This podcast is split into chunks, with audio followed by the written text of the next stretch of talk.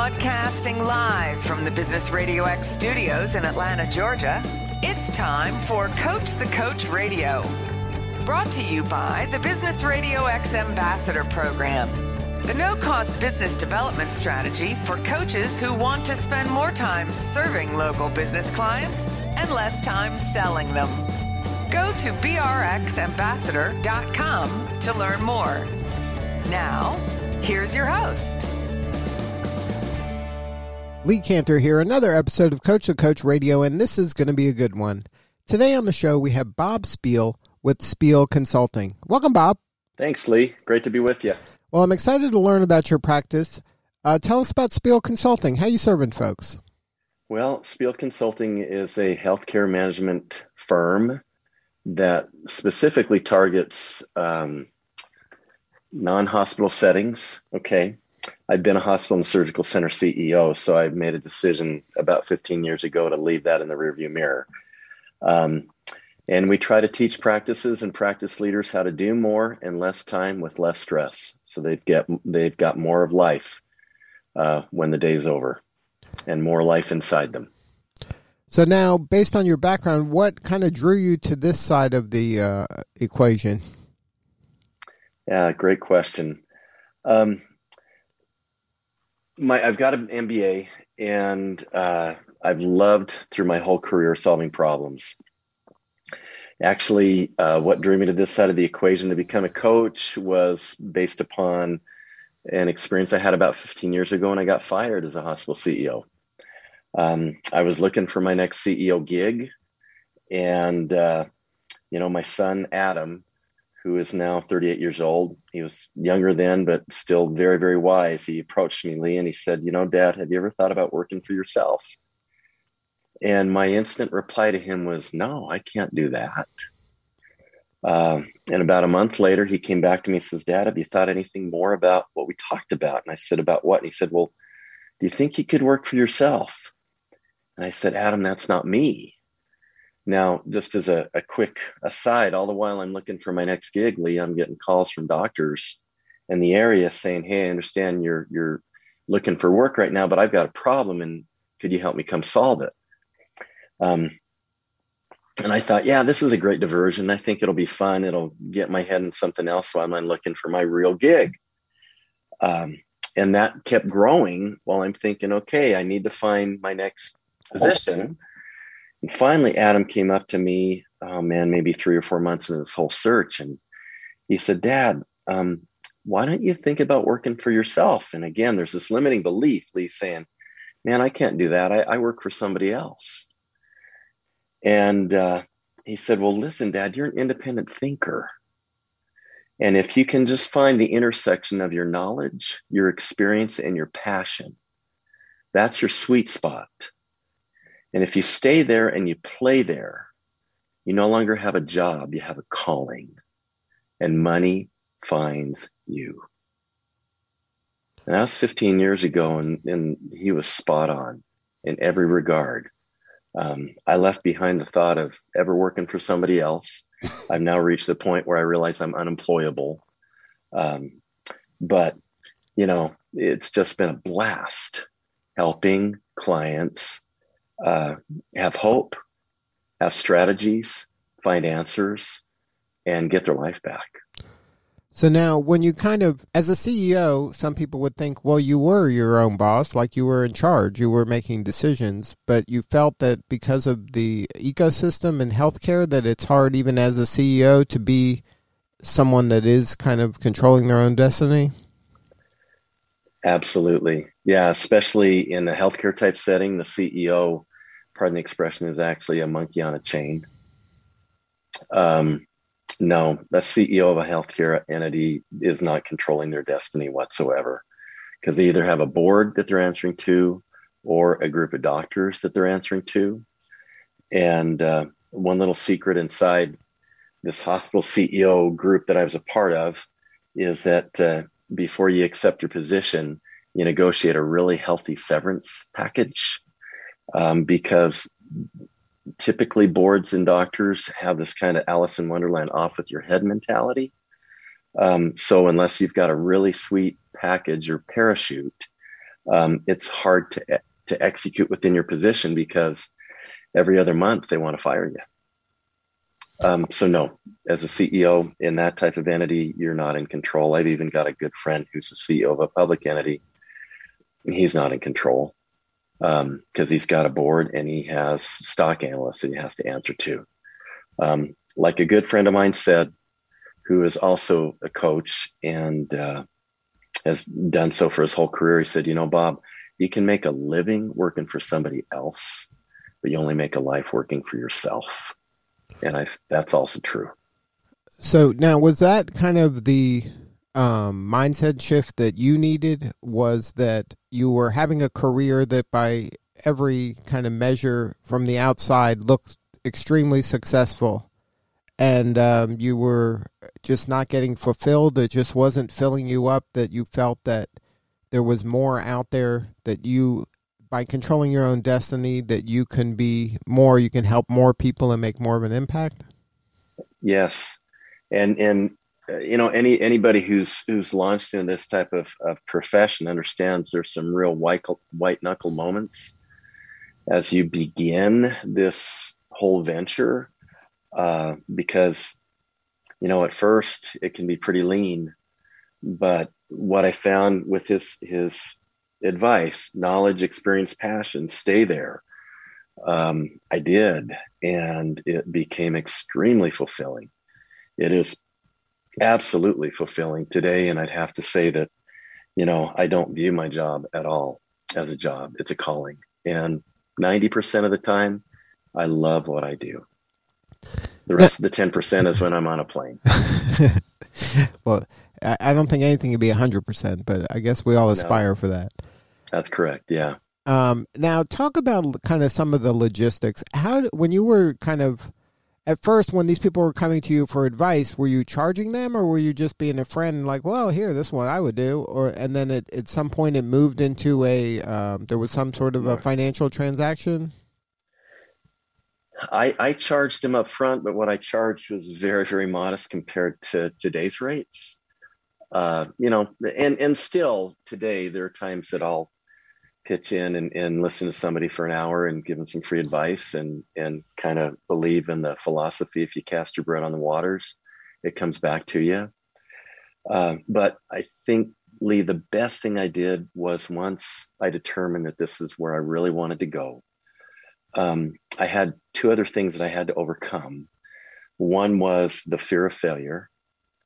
And um, the fear of failure really was huge in my mind because when you're in a successful career and then you kind of get bucked off the horse, as I did, uh, you really wonder, man, is this going to happen again? And if it does, what do I do? Um, I read a great book. Again, my son Adam referred to me called uh, "Outwitting the Devil" by Napoleon Hill, the the you know the grandfather of all the success literature out there from the 1920s a fascinating book that was actually published like 50 years after his death. But what that book taught me was that every one of the self made men or women of his day and age had experienced profound failure before they had experienced tremendous success. So I realized, you know what, that's just part of the deal. And if you fail, you're going to learn from it and you're going to pick up and keep moving on.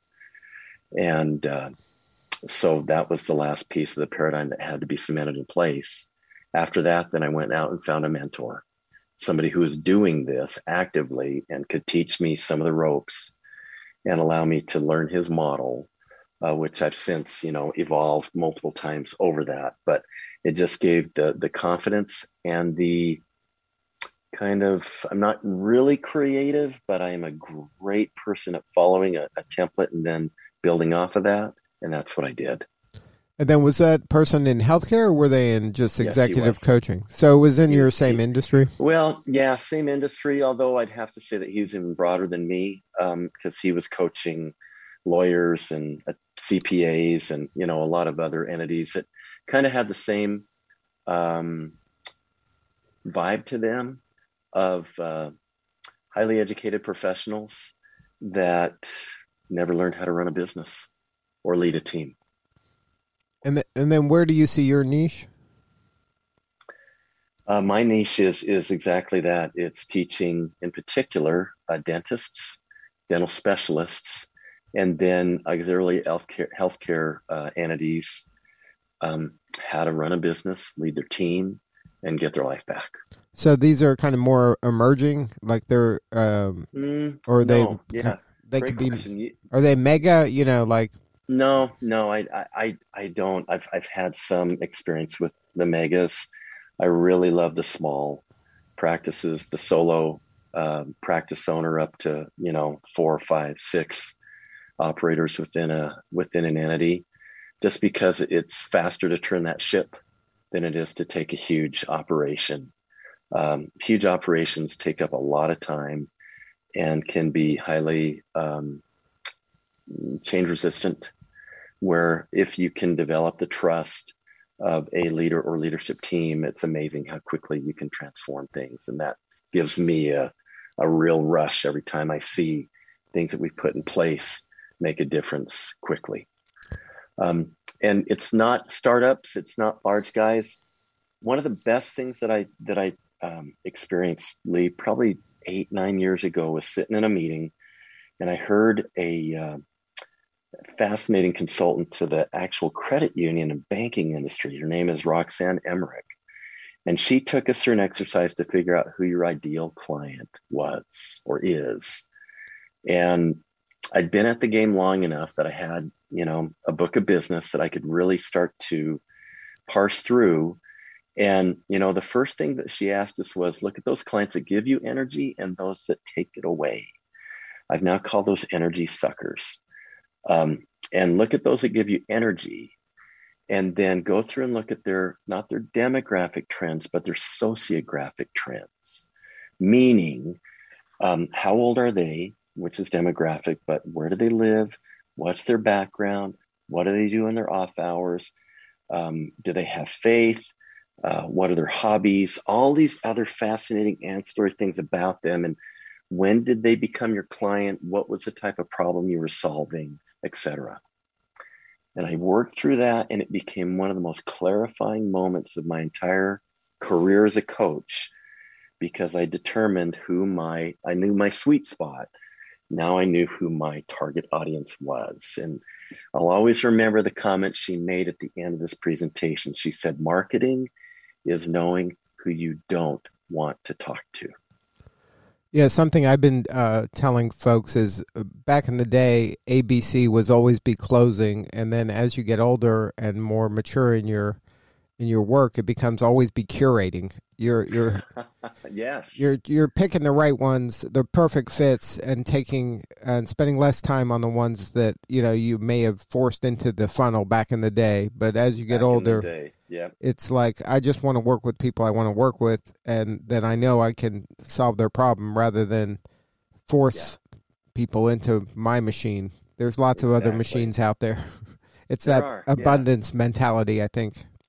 Hmm Absolutely. There's more than enough for all of us. And find those clients that you, you can develop a very high trust level with that fit your sweet spot and that give you energy. And when that happens, it's magic. And it, it's a really fulfilling experience to work with them. Um, and, you know, it's not abnormal uh, for a client after one of these engagements to, you know, pull me aside and say, Hey, Bob, I love you. And thanks for your work. You probably weren't getting a lot of that uh, earlier in your Not- career. No, I wasn't. Not at all. In fact, it was the exact opposite. It was the, what have you done for me recently? You know, type mentality. Uh, that um, private coaching is a totally different environment. Well, it feels. I mean, I didn't know you back in the day, but it feels like there's a lightness to you, and that there's kind of weight off your shoulders. That maybe you're living a life now that is easier in a lot of ways. I've never worked more hours, and and my wife has some reservations about that. Although I've learned how to stack my schedule so that I've got you know some pretty good free time. But you know, I've I've never had more fun in my whole career. Yeah, that's really coming through. Um, now, talk a little bit about uh, your firm is called Spiel Consulting. How are you kind of um, drawing the lines between coaching, consulting, or is there a blurring of the lines, like where your work is kind of some consulting where you're actually kind of rolling up your sleeve and helping them solve problems, or is it more mm-hmm. coaching that's more, you know, consultative and you're just kind of letting them solve the problem and you're just kind of uh, helping guide them? Yeah. Actually, it's even in the consulting realm of things, it's more of the latterly than the former. Because what I found over the years is as a good friend of mine, Catherine Eitel, once said that people will fight an idea that's given to them, but they will defend to the death something that they have developed on their own. So I try, even in a consultative status, to try to first find out where are the answers in the room. And, and actually, to help facilitate that, I play a lot of games with my clients when I'm on site. Uh, I was on site with two clients just last week in a consulting mode, but in the afternoon we had um, team training meetings with both of them, and often I tee up where I'm hoping to take them to with a game because I found that adults learn best if they're on their feet. And if you can have some very um, wise but also uh, insightful ways to get them to play together. You can not only see how the group shows up, but you can then create a common uh, context for where you're trying to take them next and how you're pulling the uh, answers out of them. So it's it's a very blurred line to answer your question. Now, um, can you give some advice for that leader that's struggling? Is there anything they could be doing on their own uh, right now? Some low hanging fruit that you would recommend, maybe an activity or um, just kind of a mindset shift exercise that can help them maybe see what they got right now and, and maybe some baby steps to improve something? Yes, please. First and foremost, uh, I'd say grab my book. I wrote a book five years ago called Flip Your Focus uh, transforming people, profits, and passion through upside down leadership, which is my leadership philosophy. It's real simple. Um, it's the idea that my job as a leader is to work myself out of a job.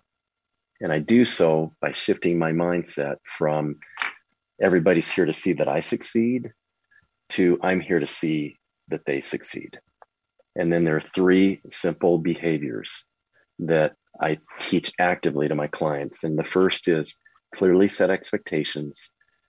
The second is create a culture of participation.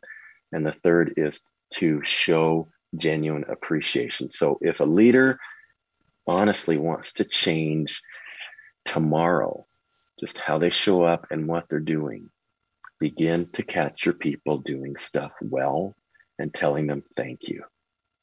Sincerely, and the best thank you has three components not only what did they do, but why it matters to you and how it made you feel when you saw them do it. That's the easiest way to begin to transform your leadership. Um, there are other things as well. Clarity seems to be something that's missing so much in business, whether it's large or small. Um, being clear about how everybody plugs in and what their piece of the puzzle is. Um, I borrowed from Stephen Covey, who's a hero of mine and was one of the guys that I learned how to think about business some 40 years ago. This idea of roles, goals, and expectations. And so I actively teach clients to work through those type of exercises to know what the roles, goals, expectations, and then metrics are for your team members. And if you can't define them as their leader, then chances are they have no clue exactly what you're wanting from them. So those are just some ideas. Well, I appreciate you sharing that. Um, is there like what's the pain that your next client is having right now? What are some of the symptoms that uh, they say they it's going to get them thinking I better call Bob and his team? Mm-hmm. Well, harkening back to this whole exercise about who's your ideal client, what I learned my ideal client is somebody who's been in business for five to 10 years and they're stuck. What that means, Lee, is they've succeeded in spite of themselves, but now they've kind of painted themselves into a corner and they don't know where to go next. Typically, what that tells me is that they've got a great approach in their practice, what they do resonates with patients, but they've never really worked through what are their systems and what are their communication strategies and how do they lead. And so that's where I plug in and help them work through those three things. But when you say stuck, a lot of people don't have the self awareness that they're stuck. Like that, it might be. Is there some symptom that hey, revenue hasn't moved in a period of time, or hey, I'm losing a lot of people? Like, are there some some breadcrumbs that are kind of a trigger to a uh, you know someone leading a practice that says, hey, we might be in trouble. There might be a, a sure. you know an iceberg ahead, but you know I'm seeing some clues, but I'm not sure. Mm-hmm, mm-hmm. Yeah, it's even easier than the other two. Although the other two you mentioned are perfect uh, to look at turnover, to look at what are your numbers telling you. But the biggest metric that I found is burnout. So the leader is just like kind of at the, the end of their rope, like "Why am I doing this?" kind of thing. Exactly. Yeah. They, the, the, the phrase in dentistry, but often in, in small businesses, you feel like you're on a hamster wheel you're running and running and running and you're not getting anywhere. And that's the biggest telltale sign right there that they're stuck and that they could use help. Uh, then there's, you know, the next big hurdle after that is to say, okay, now if I'm stuck, how can I afford the help? But just like I was talking to a client yesterday during a call, and, and a comment she made to me was, you know, Bob, there's a scary juncture that you have as a business owner when you realize that you're stuck and you realize you need the help, but you think, man, I, I just can't afford the money to make it happen. Uh, but she said the best thing that I ever did was hire you. Um, this is somebody who 50% at her practice the first year she was with me, and now she's 100% of her practice this year. Um, and before that, she was flatlined you know, for three years. Uh, so that's a, a big mental gap that has to be closed. Just like for me, it was, you know, I, I can't work for myself. There's an, uh, this mentality that takes place. Well, I know I'm stuck, but I can't pay for that. Uh, that's a limiting belief that needs to be actively challenged and then just you know, put to the side because when somebody's stuck, they've succeeded and now they don't know where to go next. That's when they need to bring in a coach. And that coach is going to pay for his or herself hands down. Right. And it was just like the you went through the first thing or one of the first things you did was find an expert yeah to help guide you to give you mm-hmm. structure exactly. and to give you kind of a direction and say okay now i can take this and now i can you know put my secret sauce to this and take it to a new level. I mean, exactly. there's no shame in that. That's no, there's not, that's not a weakness. That's a strength. Yeah, it is. And, you know, I, and I paid him about the same amount that one of my clients will pay me in year one. And it was worth every penny. It was absolutely worth every penny because it set my feet on the path with the confidence and the competence to jump into this.